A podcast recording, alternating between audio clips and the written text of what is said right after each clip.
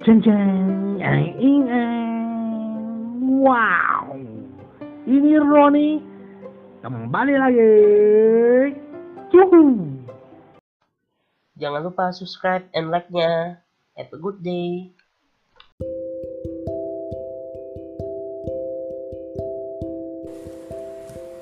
Wah, kan bisa kan wah, enaknya sore-sore ini kita ngopi sambil ngobrol nih.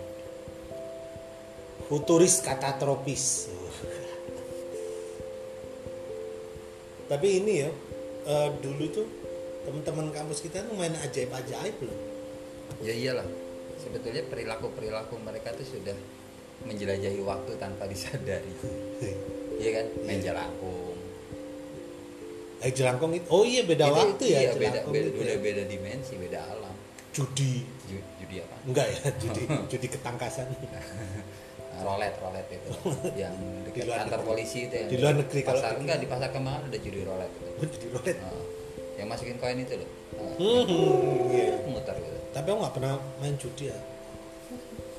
Eh, Nggak baik jalan, kan jalangkungan molimo. pernah. kan molimo itu judi kan bagian dari molimo Molimo, molimo bahasa Jawa kan modot, modot, macul, mabur, sama mangan.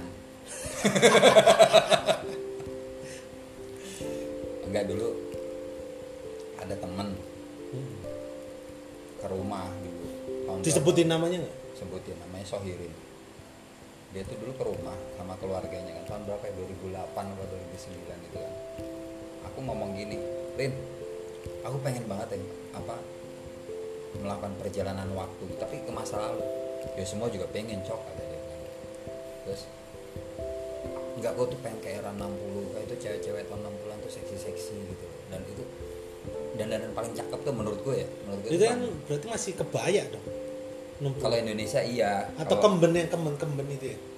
enggak punya sasak-sasak rambut terus dia pakai apa pakai bandana gitu kan enggak nih yang western ya Bukan di Indonesia atau di Eropa, di Amerika, benua mana nih? ya di mana aja kalau kalau aku suka cakep-cakepnya tuh ya Eropa Amerika lah Oh. itu lah tapi kalau Indonesia tuh juga nggak masalah kayak Ratna Sari Dewi itu kan cakep banget pas zaman segitu tuh. Itu bukan Jepang ya, Ratna Sari Dewi. dia dia sih katanya kuliahnya diisi masih asri ya dulu ya Asli. nggak tapi nggak keterima Oh, keterima. mungkin Malah- dia nggak ikut ini apa namanya itu yang eh, kayak kelas pelatihan sebelum masuk isi itu. eh, ini apa eh, Pancasila ya Bukan Pedoman ikut angkat dulu penghayatan. setelah suka Oh, bikin les, les. les les bimbingan bimbing bim bimbel bimbel Bimbel. Bimbel masuk isi. Dijamin eh, apa eh, 100 100% diterima.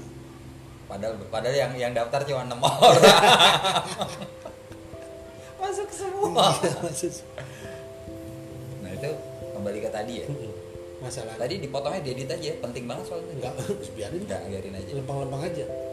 Jadi aku ngomong gitu kan mas Erin kan terus dia bilang gampang kok cok kata dia bilang gitu.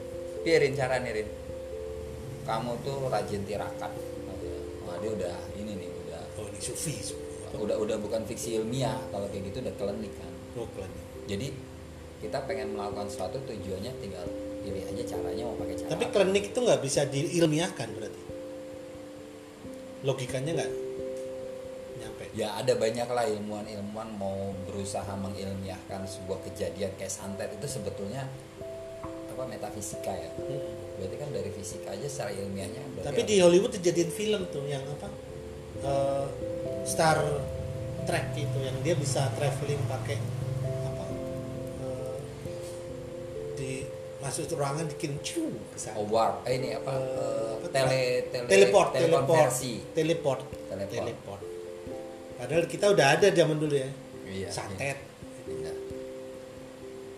bentuknya pintu ya ya kalau dulu bentuknya enggak yang dikeluarin dari kantong gitu itu Doraemon pintu ke mana aja.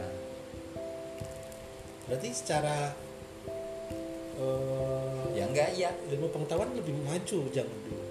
Bisa enggak enggak diterjemahkan secara filosofis enggak secara ilmu pengetahuan. Jadi semua itu ada filosofinya. Kalau kata Soirin aku ini lagi ya quotesnya dia ya. Quotes dari obrolan aku jika kita melakukan tirakat maka seluruh indera yang ada di tubuh kita lebih peka. Hmm. dan katanya katanya dia udah pernah melakukan itu dan terjadi. Dan itu serius dia ngomong serius. Jadi dia udah nah kalau sama Mas Roni kan saya hanya mungkin 0, sekian persen percaya. Iya. tapi dia wih tenang nih Rin 9,7 persen bercanda. Heeh. jadi dia tuh hobi tirakat seneng tanpa ada tujuan. Yang penting Enggak pasti dia udah punya tujuan Oh iya, pasti ada tujuan. cuma kita nggak nggak aja tahu tujuannya apa. Jadi dia tirakat kan Senin Kamis Senin Kamis puasa. Tirakat tuh gak cuma puasa ya. Aku ini kalau awam. tirakat sih puasa kecuali ada apa kalau bahasa Jawa laku gitu. Oh laku. Laku. iya iya. Jadi dia, dia- ada niat tujuan yang lebih khusus spesifik. Heeh. jadi dia harus melakukan hal agar tujuannya tercapai kayak tapi pengen dengan kaya pengen ganteng pengen besar ya pengen ketemu orang besar. Besar. ketemu raja Iya. atau pengen ketemu orang dari dunia lain misalkan Pantai Selatan ya kayak kayak Ma- Penunggu Ma-. Maerot itu dia nggak secara fisik membesarkan tapi secara apa metafisika rasanya tuh besar. Oh dia dia, tuh ya dia klinik gitu loh kayak menurut jadi kobusir ya ini apa permainan main main Iya. main main brains. Main brain jadi pas misalnya kita habis dari sono Hmm. terus sama dia nggak tahu dikasih dikasih ramuan apa-apa terus kita terhipnotis pas kita buka eh, kantong. Wah iya bener mak gede ya kayak gitu kan. Ya padahal ya enggak gitu kan. Nah itu ada yang pakai cara itu tapi kalau pakai cara ilmiah ya transplantasi punya gajah kuda gitu. punya gajah emang gede? Enggak sih ya. Udah gede gede. sering disebutkan black stallion. Nggak ada eh, elephant. Ih emasnya itu elephant. Black elephant. Nggak ada. Enggak enggak ya. Nggak ada, nggak ada. yang gajah itu paling hidungnya gede. Juga hebat. Fungsi. Lemes gak ada tuh nggak bisa mengeras.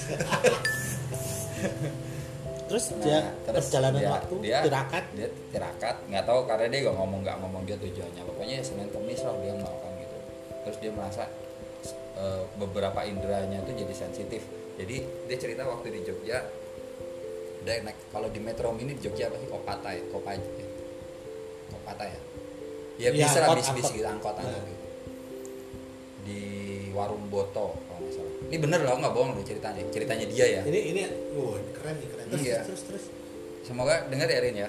Kalau ada salah-salah nanti nanti datang kita aja obrol yang sebenarnya kita Wah, jadikan narasumber. goks lagi Iya. Oh dia seneng keren keren. Oh, iya. Samperin aja. Hah? Ntar ya kalau- kalau dia dengerin langsung aja kita undang terus terus Nah terus dia lagi di warung Boto naik angkot. Dia duduk waktu itu cuma ada tiga termasuk dia penumpangnya. Dia lagi nyender di kursi gitu. Awalnya dia nggak nggak ngeh. Dia ngeliat di jendela gitu di luar. Loh kok ono andong? Tapi Jogja ada andong kan wajar kan biasa. Wajar. andong terus cara berpakaian orang pelan-pelan tuh berubah ya Hmm. baju-baju zaman 50 40-an gitu loh. mode jadi kayak ya kayak transisi Heeh. gitu apa ada Fade, fade, ada fade fading fade terus abis itu ketanya warnanya gimana Din? warnanya berapa Din? aku nggak nggak ya sama warna ya cuma ka- kan kita nggak bayanginnya kalau kuno itu pasti langsung warnanya sepia kusam sepia. sepia. Dia nggak nggak bilang itu lali ya cuma aku perhatiin orang kok udah mulai motor tuh pelan-pelan hilang. Motor mobil Sepi. tuh udah nggak ada. Tapi jalannya tetap atau? Tetap dia tetap di dalam di dalam di dalam angkot itu tetap dia ngeliatin dari luar gitu terus yang seliweran cuma andong kuda terus ada apa orang apa manggul. Oh iya bawa bawa- keramik tak ya gue jualan apalah Oh. gitu gitu dan itu berlangsung kalau nggak salah lupa deh sekitar lumayan lama kok 15 menitan gitu dia ngamatin itu perubahan kayak gitu. Eh, terus yang di dalam bis piye yang dalam angkot gimana Ren aku tanya? Di dalam angkot aku ngeliat dua orang yang selain aku supir nggak kelihatan ya jadi aku nggak nggak itu kayak transparan gitu loh hmm. kayak hologram. Iya kan? Jadi nggak nggak jelas gitu kan? Kalau hologram film kan iya iya. Garis-garis gitu ya. nggak pokoknya dia bilang agak transparan gitu kan. Dia tetap akhirnya ngeliatin luar bener jalanan tuh udah berubah udah bukan aspal tanah jalan tanah. Dan itu terjadi 15 menit. Habis itu tiba-tiba eh, apa suasana kembali normal itu pas dia ditepuk sama kenek mas bayar ini bayar dus langsung jadi Kayak- ada intervensi ya kayak intervensi Iya. Kayaknya mungkin ini ya eh, gelombang gelombang otaknya itu mungkin membuka eh, gelombang sejarah gitu. Jadi ngelamun kan orang ngelamun Ah. ngelamun ngelamun terus jadi itu kayak tangtung-tangtung tuh bisa di ini dulu mas ditaruh pinggiran dulu tangtung-tangtung nggak bisa ini gimana ya udah oh iya ya. bisa. ini ada ini apa penggemar yang mas bertanya kayak Hmm. mungkin penggemar yang bertanya. Nanti kita bukanya pas Iya. sesi tanya jawab. Hmm, tanya jawab. Nah terus apa 15 menit terus langsung ya mungkin gelombang frekuensi itu kayak di stop pas keneknya minta uang terus habis itu udah balik lagi normal. Tapi dia nggak pernah cerita hal itu ke orang lain? Ya enggak waktu itu karena aku tanyain aja dan aku pengen melakukan perjalanan waktu misalnya kolonial zamannya Dasima atau di zaman Tapi zaman dulu kan nggak cuma tirakat sih di Jawa itu ada puasa ngebleng. Aku baru baca. Nah, itu mutih puasa ngebleng itu ada yang sehari, ada yang tiga hari, ada tujuh hari, ada yang 30 hari. oh itu paket ya Mau pilih yang mana? Jadi benar-benar nggak makan. Katanya itu kalau kita pertama coba sehari nggak makan, 24 jam 24 jam nggak makan nggak mati minum. sih nggak mati kalau 24 Iya, terus eh, dua hari. Dua hari itu biasanya badan katanya panas, panas, lemes, eh panas. ya itu metabolisme udah nuntut Iya, katanya akhirnya mungkin dia ngambil lemak atau zat tubuh kita untuk diserap energinya. Tiga hari itu udah lemes aja lemes. Tapi udah nggak panas lagi badannya. fasenya udah lewat Nah, yang paling mantep ya 30 hari nggak makan. Cahaya lah gila. Tapi Tapi kali jogo ya bisa kok. Ya tapi kan makanya orang dulu itu suka ber apa melakukan puasa ngebleng itu istilahnya bertapa di goa di rumah kosong biar nggak ada gangguan gitu kali ya kayak Saudin tadi kan diem kalau nggak ada kernek dia terus tuh Terus bakalan terus ke bawah. Akhirnya rohnya dia kembali ke zaman dulu. Heeh, pingsan ya Enggak enggak pingsan sih. Saya Soirin mana? Aku nggak kenal. Nggak ada nama saya Luciana Wakijo Jumarti Yang anak isi diskom itu enggak ada. nggak ada di sini diskom itu apa gitu Berarti dia udah lintas ini lintas waktu. Jadi intinya eh, perjalanan waktu itu eh, ilusi optik otak atau emang beneran dia berada di waktu yang Nah, dulu ini, lah. ini ada cerita, ini ada cerita. Jadi aku ada teman namanya Tony. Lumayan lah dia Blank nggak? Eh, bi- enggak dia bisa dipercaya dalam hal kalau kalau kita seneng ya kalau kita seneng oke ceritamu aku percaya karena aku merasa terhibur Oh, iya. tapi kalau apaan sih lo ah mistis mistis ah udah langsung kita membuat membuat apa barrier Tembok, tembok. tembok ya gue nggak suka sama kayak misalnya kalau kita seneng apa buka situs-situs porno ya Ternyata dia Kita sukanya bukanya cowok. ya itu kayak Barrier. ya, jangan. enggak sorry Sorry, aku cewek. Nah itu si Tony cerita eh, setiap benda, apalagi yang umurnya itu udah cukup lama gitu ya, entah itu tembok, itu meja, itu apa pun benda fisik, itu dia kayak ini kayak pita magnet dia ngerekam. Oh. Tony cerita bukan Iya, aku, iya, iya. bukan Tony Velondero, almarhum bukan. Ada teman dulu. Nah itu, nah si Tony itu punya kemampuan dia megang.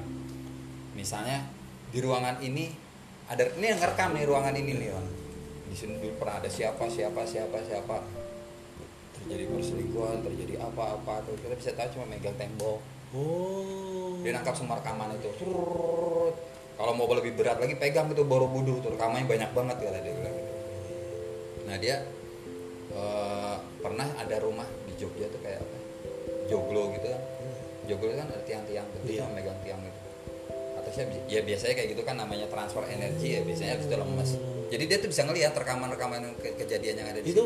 aku juga pernah punya cerita kayak gitu tuh jadi eh, tahun 2000 Burung tuh juga 15. ngerekam loh burung loh. Burung Jadi kalau kita pegang burung tuh ini burung ini berinteraksi sama siapa aja itu bisa ketahuan kalau punya kemampuan megang. ini burungnya siapa nih?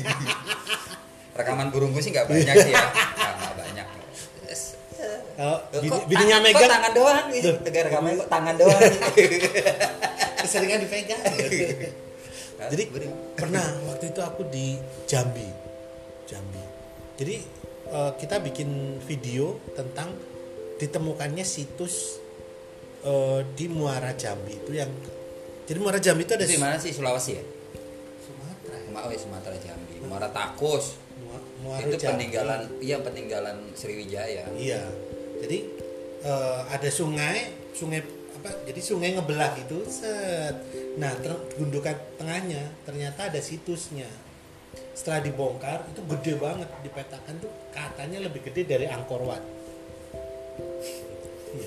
Iya. Jadi emang katanya eh, mungkin dulu tempat belajarnya orang agama Hindu sebelum ke Gujarat sana ke India atau apa gitu belajar sebelum di dikirim pertukaran pelajar ya Iya, pertukaran pelajar. Nah, suatu hari si produsernya pengen pengen dong ada nggak eh, apa biksu gitu. Oh ada tuh di situ ada apa sih kelenteng ya kelenteng.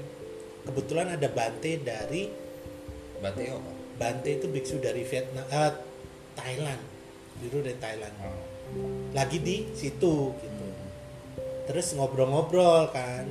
Terus dia cerita emang eh, Indonesia itu saudara tua kita dia bilang gitu zaman dulu. Bante ini eh, lumayan lah. Dia itu dia punya tato harimau. Jadi dia dari kecil disuruh megang satu harimau nah setelah gede ya di peraturan nah situ ya kita butuh ini. Ya udah kita bawa aja ke situsnya. Dibawa dong. Dia kan cuma dibulet-buletin bajunya itu kain panjang gitu. Kendor gitu. Kan kita gambar nyusur sungai. Karena sungainya itu ternyata buatan. Jadi ada batakonya di sungainya itu. Batako merah gitu. Kecil-kecil gitu. nah, biasa aja. Nggak ada perubahan dia cuma ya, ya. Itu model shooting. Model syuting tapi kebetulan biksu asli dari eh, Thailand. Pas masuk ke yang mana yang itu aja deket gitu.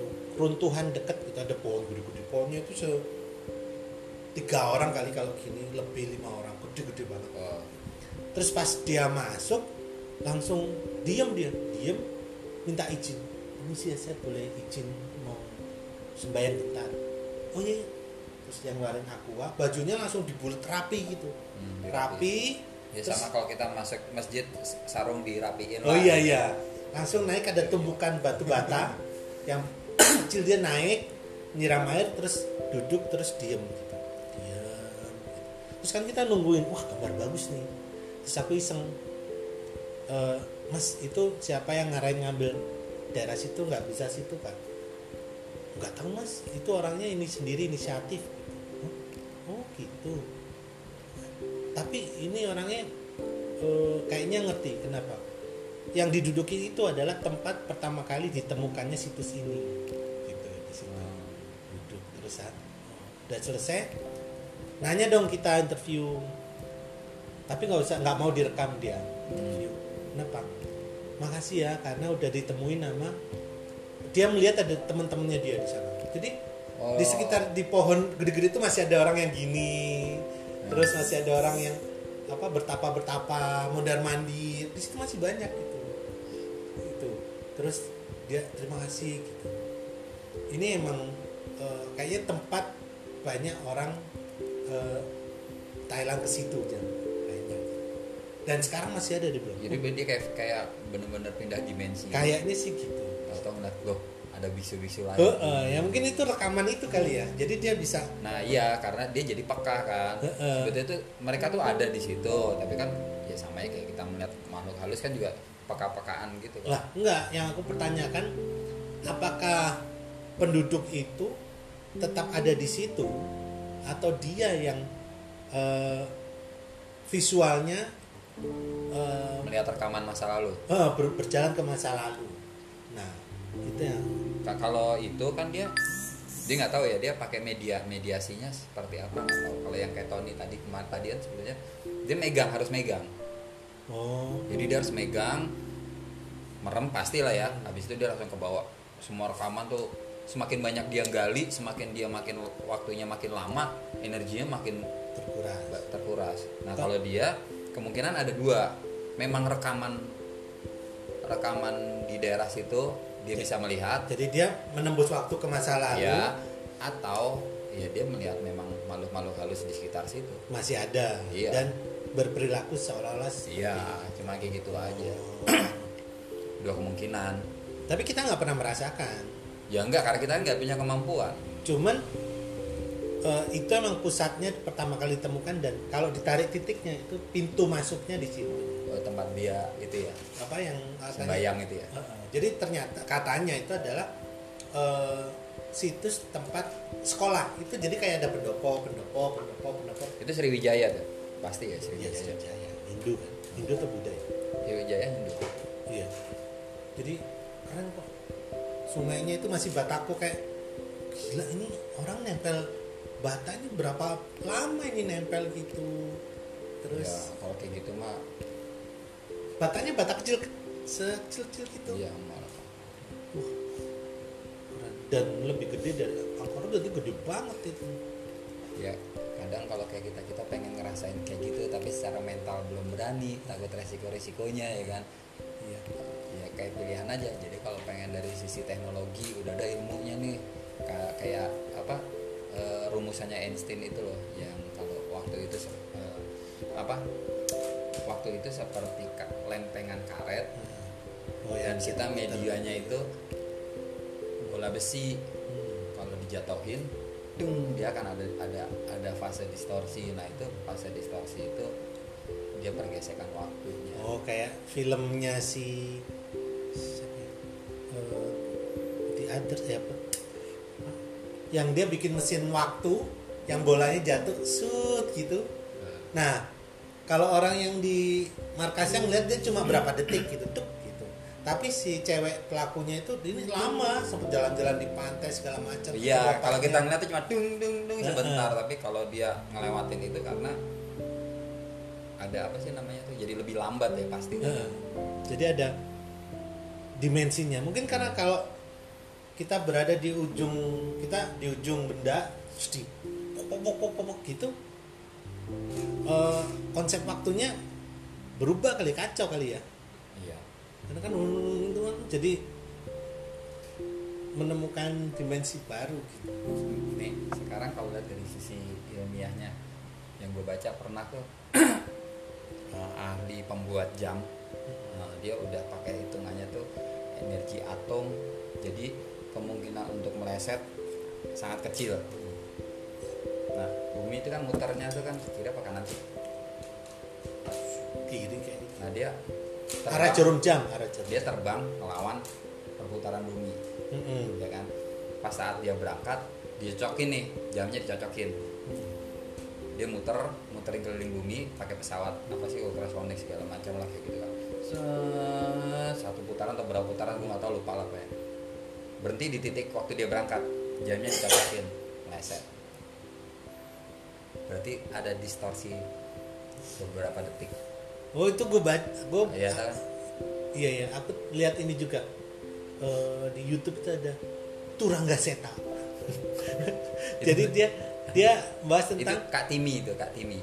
oh, itu, oh, itu bisa dijadikan narasumber biasanya.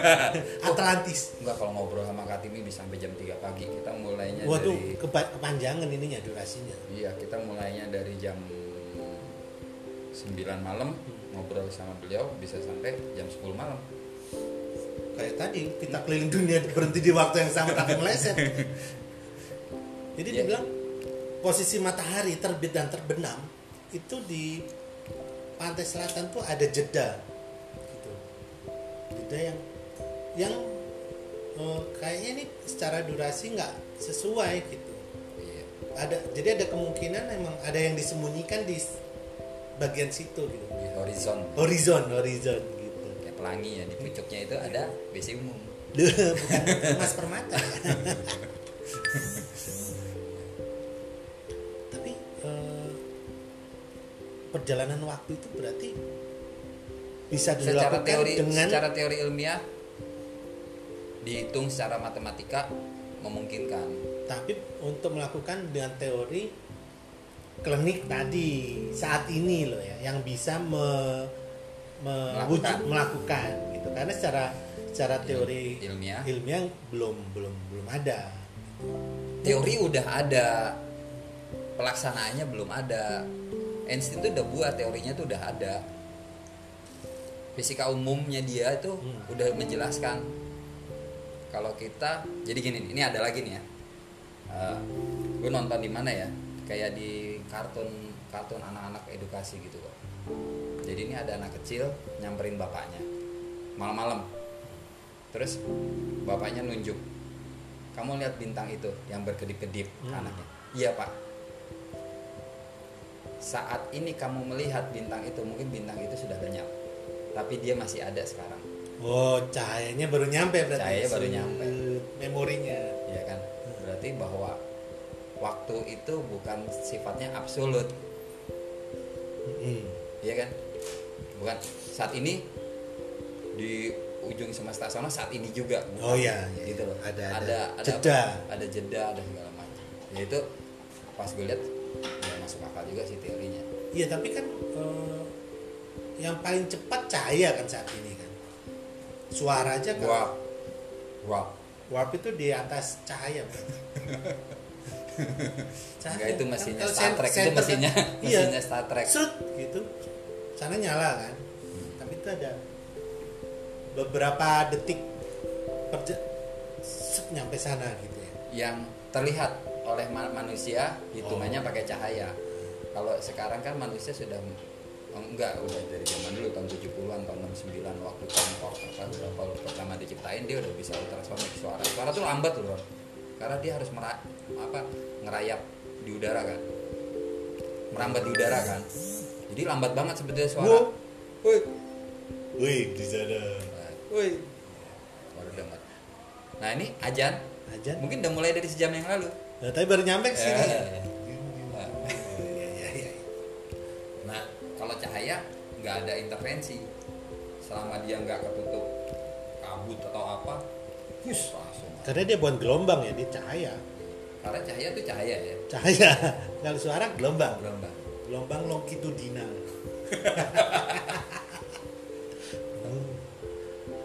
Berarti eh, kalau misalnya kita mau mencoba untuk melihat rekaman masa lalu tapi perlu bimbingan gitu sembarangan ya. Nah, kita ngomong ke klinik, jatuhnya klinik. fisika. Itu kalau di Indonesia yang paling masuk akal karena kita kan kalau ngomong "Ih, sekarang gini aja lah, Indonesia nggak tanpa bermaksud kita mental mental eh, bahwa Barat lebih hebat ya, nggak ada maksud itu ya. Kayaknya kan kalau gue lihat kita bikin film fiksi ilmiah, ah garing banget sih lu, sanggup lah. Tiba-tiba kita bikin film klinik melakukan perjalanan waktu, wah top, masuk akal. Ya, ya, itu. karena kita sudah lama hidup barengan dengan eh, kejadian-kejadian klinik jadi menganggap oh ya lebih bisa diterima daripada teknologi segala macam Resistor resistor cahaya cahaya gitu. iya menarik juga gitu. Itu mungkin. tapi buat yang mendengarkan menarik Nah, ini tidur sih kayaknya. iya iya Enggak, enggak tidur. Nggak, biarin. Enggak, enggak. mungkin awalnya gitu lama-lama dia tertarik Jadi sebetulnya nggak tahu ya kalau kita ngomong dari agama, yang sorry maaf maaf ya agama mungkin gue nggak begitu ngerti, ngerti banget tapi kalau kayak perjalanan Nabi Muhammad Isra Mi'raj kayak gitu kan itu perjalanan waktu. oh iya Iya kan? Di titik A ke titik B Iya, hanya dalam satu malam. Mungkin nggak satu malam, cet, udah ada di sana. Itu udah kalau kita percaya, ya bisa gitu, bukan mungkin bisa gitu kan. Cuma metodenya seperti apa kan itu belum terjelaskan ya, dengan jelas. Karena ya karena poin perjalanan itu bukan itunya gitu kan. Poinnya kan bukan itu kan. Banyak misi-misinya itu yang jauh lebih penting. Bukan caranya gimana sih? Oh pakai burak. Nah, tapi burak. di di klinik Jawa itu ada apa orang umum sering dengar itu ngerogo sukmo. Yang orangnya diem tapi Jiwanya- jiwanya ke mana-mana. Beda lagi nggak perjalanan waktu kali itu itu. perjalanan dimensi dimensi. Tapi kan eh, itu udah lima dimensi kita nggak terhitung Iya, waktu. tapi bu iya karena nggak tahu juga. Cuman kalau itu dia lebih ke dimensi lain tapi dalam waktu yang sama. Oh. Misalnya ngerogoh sukmo ya. Misalnya Mas Roni nih lagi duduk di sini. Tiba-tiba set ada di pojokan sebelah situ. Tiba-tiba di sini jadi bengong. Oh, iya. lambung. Tapi kan waktunya sama. Iya. entah Mas Roni yang lagi ada di pojokan atas itu sambil terbang tiba-tiba oh aku pengen ke zaman pembacaan proklamasi. Shoot ya bisa nggak tahu juga. Kan Oh. karena kan kalau udah multidimensi gitu bisa melakukan apa aja. Ya karena di konsep dimensi itu nggak disebutkan konsep Ruang waktu. udah nggak ada. Cuma kalau udah beda dunia itu udah nggak ada konsep waktu. Iya. Makanya hantu bisa muncul di mana aja gitu. Kayak film-film itu. Apa? Ghost. Setelah dia mati dia bisa muncul di rumah ini rumah muncul di kereta kereta api gitu dan dia nggak ngeh kalau dia itu gimana tiba perjalanan itu nggak diceritain tahu-tahu udah muncul di dekat rumah itu ketemu si A nggak ada dia lagi naik pesan ada, grab ada. grab food gitu ya nggak ada nggak ada Lo naik sepeda atau jalan kaki Nggak ada. kesandung kakinya nggak ada Eh, jalan capean ngos-ngosan Iya, iya. terus duduk lele gitu nggak ada, ada. Lama filmnya nggak kelar-kelar nanti. Tapi eh, dunia barat mencoba melogikakan klinik itu lumayan sukses menurut aku. Iya, karena orang di sana, aku nggak tahu ya, Hmm. nggak nggak ada statistiknya, nggak tahu cuma baru katanya katanya.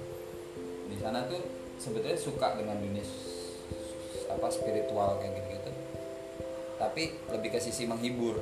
Akhirnya oh, oke terhibur gue dengan kayak gini. Tapi kalau kalau kita kan kadang suka Sakral berusaha- gitu ya, kayaknya. kita suka oh, suka terjemahin. Bisa sih, bisa aja tuh. gitu. Terus kok jangan gitulah nanti kamu nggak bisa pulang kesambet atau apa gitu. Nah itu makanya tips Sohiri nggak berani tuh gue, gue jalanin tuh ngeri itu juga tuh. Oh. Soalnya gini, ketika kita tirakat kita sensitif, semua indera kita sensitif. Otomatis kan pasti bisa melihat yang tidak ingin mau dilihat. Oh, iya. Jadi siap-siap aja mau nggak? Ya cuma kayak gitu. Ya kalau kelihatan kamu ketempelan ribet. Ketempelan kayak insidious itu kemasukan roh yang masukkan roh orang lain. Kayak gitu-gitu makanya ya udahlah ya gini-gini aja jadikan bahan obrolan aja. Tapi sesuatu yang nggak terjawab oleh logika itu kadang-kadang membuat orang tertarik walaupun takut untuk melakukan lebih jauh. Itu ada hormonnya itu. Itu ada hormon. Ada ada hormonnya yang membuat orang tuh jadi kayak penasaran. Kayak adrenalinnya Iya, gitu ya? adrenalin. Kan adrenalin hormon nggak ada ada hormonnya apa gitu ya uh, sesuatu yang menyeramkan. sesu- itu hampir sama kayak hormon lo jatuh jatuh cinta. Itu ada sendiri-sendiri tuh. Oh, iya. Jatuh cinta rasanya lo nggak bisa ngejelasin kan. Nah, itu hormonnya lagi kerja. Sama Hormon kayak rasa hormon. takut. Iya. Rasa takut hormonnya lagi kerja. Terus penasaran. Ini kok ceritanya misteri ini gini gini gini. Tapi aku pernah dapat eh, penjelasan dari temanku ini agak ngawur tapi nggak apa-apa ya. Bahwa pertama dia menjelaskan tentang benda paling kecil adalah atom. Ternyata atom itu bisa dibelah lagi. Iya emang. Jadi nanopartikel. Hmm. Nah, Partikel Tuhan itu ya. nggak tahu aku, tapi Ya, jelas itu. Terus Bukan, akhirnya bukan Tuhan harafiah ya istilah orang-orang ilmiah menjelaskan itu bilang itu partikel Tuhan karena memang itu benar-benar Kecil banget. sangat kecil Tapi eh, ini katanya di Jepang. Aku belum lihat membaca langsung karena waktu itu internet belum banyak. Partikel nano itu bisa bisa dibelah lagi. Setelah dibelah nggak ada apa-apa. Tapi ada kayak gelombang energi, kayak ada su ya mungkin suara ya gelombang gitu. Dia sih ceritanya itu kayak orang ngaduk eh, ember isi sampah. Jadi sebelum diisi sampah, ember diaduk itu, itu ibaratnya gelombang. Ketika diisi sampah, kalau diaduk mulet bulat gitu, sampahnya ngumpul kan. Pizza. Nah itu yang jadi nanopartikel ngumpul-ngumpul lagi akhirnya jadi atom. Nah itu yang namanya istilahnya gelombang. Nah ditarikin lagi ada minuman heksagonal. minuman heksagonal itu kalau kita ngomong positif airnya itu bentuknya kayak ya ya itu aku udah baca uh. message from the water itu bukunya ada ah iya gitu nah mereka ngembangin ternyata manusia itu di otak ini kan berpikir berpikir kan itu pakai gelombang tuh listrik listrik tung tung tung tung gelombang eh, neuron neuron Eh, eh, saling melempar gelombang gitu energinya. Nah ternyata manusia itu nggak cuma satu gelombangnya, ada dua gelombang yang ada di pikiran dan gelombang ada yang di hati. Yang tidak bisa dijelaskan oleh logika. Kayak tadi jatuh cinta, takut takut itu kan nggak ada logikanya, tiba-tiba karena satu orang takut satu orang belum tentu takut. Belum tentu. ya. Satu orang jijik belum tentu satu orang itu ya, tidak jijik. Satu orang eh, ngacung yang satu lagi mungkin. Biasa aja. biasa aja.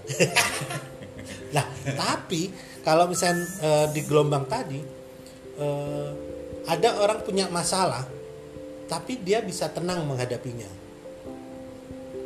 Pikirannya ruwet, tapi hatinya bisa menenangkan pikiran.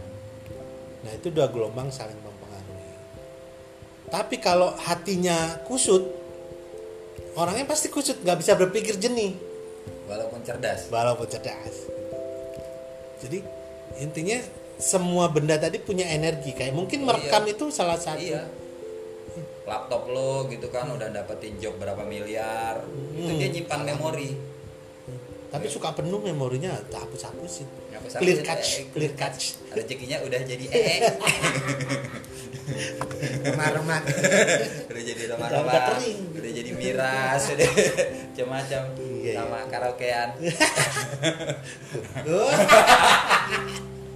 Ya wes tutup dulu. Harus udah cukup panjang loh ini. Wih, itu. Oke. Gak apa-apa. Nanti kita, ada, sam- kita, ada sambungannya. lagi, sambung Ini sebetulnya abis ini ngobrol lagi. Iya, iya. Biar enggak ini kita sesinya kita lagi. rubah. Kita tutup dulu dengan tos Ah, minum. Tos dulu minuman. Minuman air ke- Kehidupan. dan- dan- Nah, terima kasih loh udah mampir ya. Iya. Oke, Ini- kita tutup ini habis sekarang. Abis ini saya mau ke itu dulu ke, ke toko waralaba ini mau beli. Terima kasih loh Mas Bacoks ya. Ya. Eh, jangan lupa untuk mendengarkan Spotify-nya dengan judul apa yang terakhir itu. Eh, hari-hari terakhir di bumi ya. Oh iya, yang itu. ini judulnya Sohirin. Oh iya, iya. Eh Sohirin banget loh ini. Tapi Dia tahu loh kita ngomongin ini. tahu dia kupingnya geter. Heeh, sampai ngeces. Oke, terima kasih. Terima kasih, yuk sampai ketemu lagi.